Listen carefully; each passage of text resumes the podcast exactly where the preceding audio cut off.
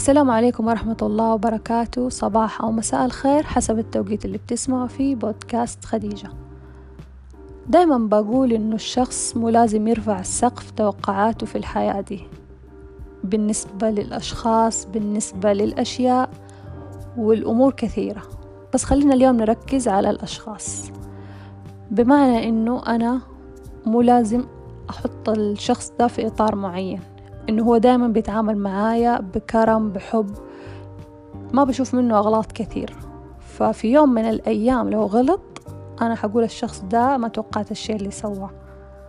فالكلمة دي يعني نحط تحتها خطين. كلمة أنا ما توقعتها منك. لأنه الكلمة مرة مزعجة. ليش إحنا ما نتوقع من الشخص دي الأشياء؟ هل لأنه دائما بيعاملنا بالخير والطيب؟ ولو في يوم من الأيام زي أي بشر غلط إحنا نحجمه ونقول الشخص ده سيء؟ طبعا لا لأنه الشخص ده زي ما عنده حسنات عنده عيوب.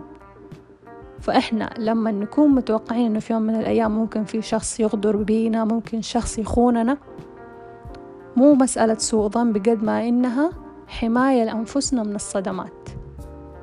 عشان نكون عارفين إنه الأشخاص اللي حوالينا ما هم مثاليين. فإحنا ما نتوقع من بشر إنه يكون كامل طول الوقت ويعطينا كل شيء طول الوقت. فده الشيء يعتبر حماية لنا إنه إحنا ما نرفع سقف توقعاتنا ونتوقع من الأشخاص اللي حوالينا إنه يكونوا دايما كويسين ودايما مثاليين.